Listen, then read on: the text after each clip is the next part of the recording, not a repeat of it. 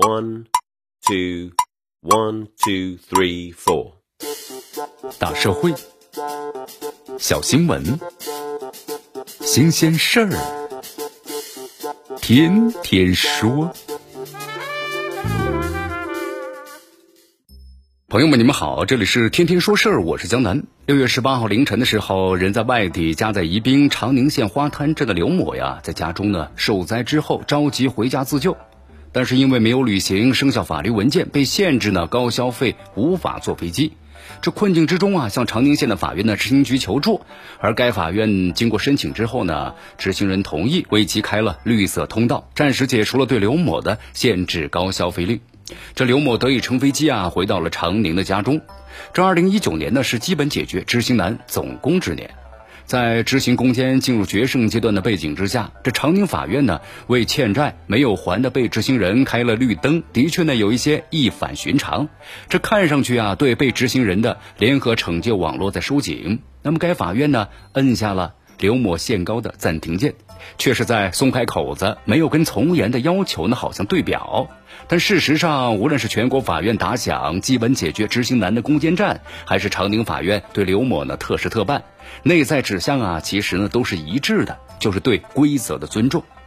从这程序上讲，长宁法院对刘某呢网开一面，绝非是私寻舞弊、暗箱操作，而是严格按照程序来做的。法院干警收到刘某的诉求之后，既有向单位汇报，或指示之后又征询了申请执行人的意见，在其同意之后呢，走解除限高的程序。考虑到正常限高解除的审批需要不少的时间，这执行局啊，执行指挥中心立即向上级法院的汇报了，争取到了限高解除审批的绿色通道，解除决定啊，当天即可生效。这些都遵循了依法的前提。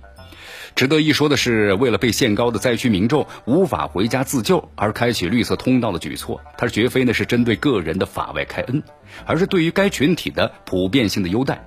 根据了解，这地震的发生之后，该法院对执行案件呢是逐案的排查，对申请执行人为灾民的做到是优先执行。那么对被执行人为灾民的，优先是满足群众基本的生活、灾后重建等等需求。对涉及灾区的案件，开辟的绿色通道，开展呢涉灾的群众执行案款第一时间的支付，建立呢抗震救灾司法救助绿色通道，简化受理的手续，努力做到应助尽助。说到底啊，当地法院是考虑到了特殊时刻特殊对待的原则，对涉民生的问题应该分呢轻重缓急，按照优先度啊排序，跟救灾大局统筹考虑。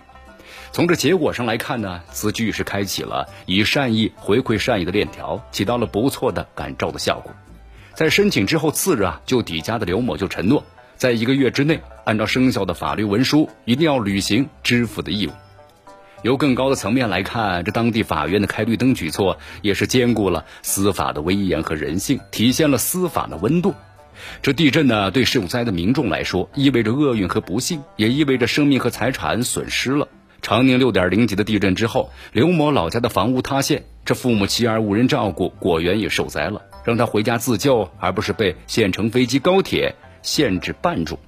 就让原本刚性的司法更有柔韧度了。那么也在严守呢公正底线和人性化之间找到了契合点。虽然维持限高也合乎规定，但应时质疑的采用适度的豁免举措，让司法更加的温润。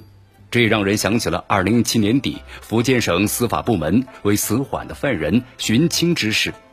当年十月二十七日，龙岩监狱接到从小被拐的死缓犯郑某的寻亲求助信。次日，福建省司法厅就发布了消息，为其是寻亲。之后，通过 DNA 鉴定，为其找到了亲人。十二月，监狱方面还为郑某母子失散三十年的团聚准备了蛋糕庆祝。同样温情的，还有此前的湖北房县公安部门曾经对临刑前病重的死刑犯花重金十三次的拯救。包头法院曾经为赚钱透析和换肾而贩毒的尿毒症的患者从轻判决。这些都触动了人心最柔软的那根心弦。人是目的，本质上司法多些人本的理念，无损司法的尊严，只会让法治跟人性在文明的纵深处更好的接驳。这里是天天说事儿，我是江南，咱们明天见。